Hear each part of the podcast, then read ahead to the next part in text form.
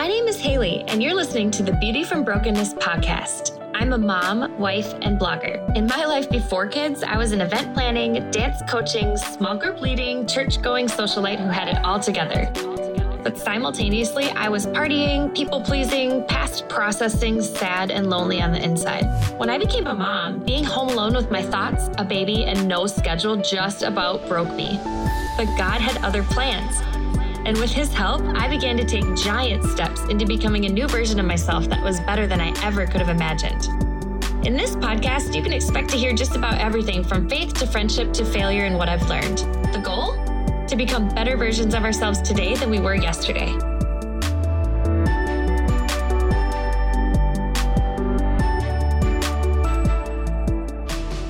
Hi, friends.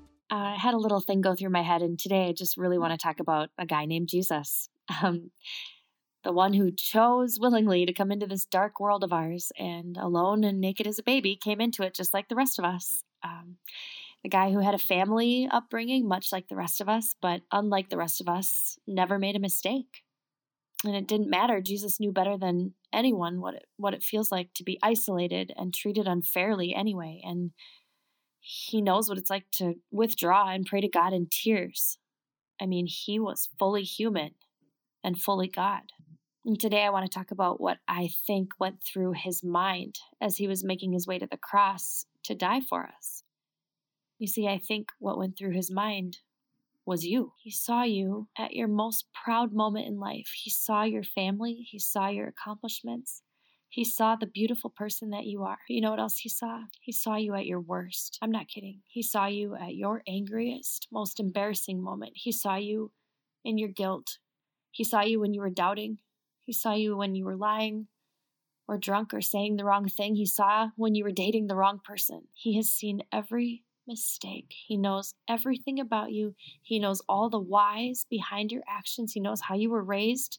He knows every detail about your relationships. And He gets exactly where you're at right in this moment. And I think that as Jesus thought of you, I don't think any part of Him wanted to come down on you I don't think he wanted to discipline you. I think he longed to come down to your level and scoop you up off the ground and hold you so tightly and whisper things into your ear that are meant to better you, not rules to be enforced to make your life harder, but he wants to whisper words into your ear that he knows will better you and heal you and turn you into that person that he knows you can be. Because he's seen you.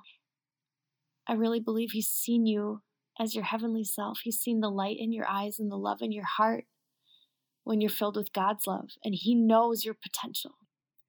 So even though He saw all of our filth, I still think He died for us because of how much He loves us. And so when you see a cross today, I just want you to pause and think about what went through Jesus' mind at that moment because it was you.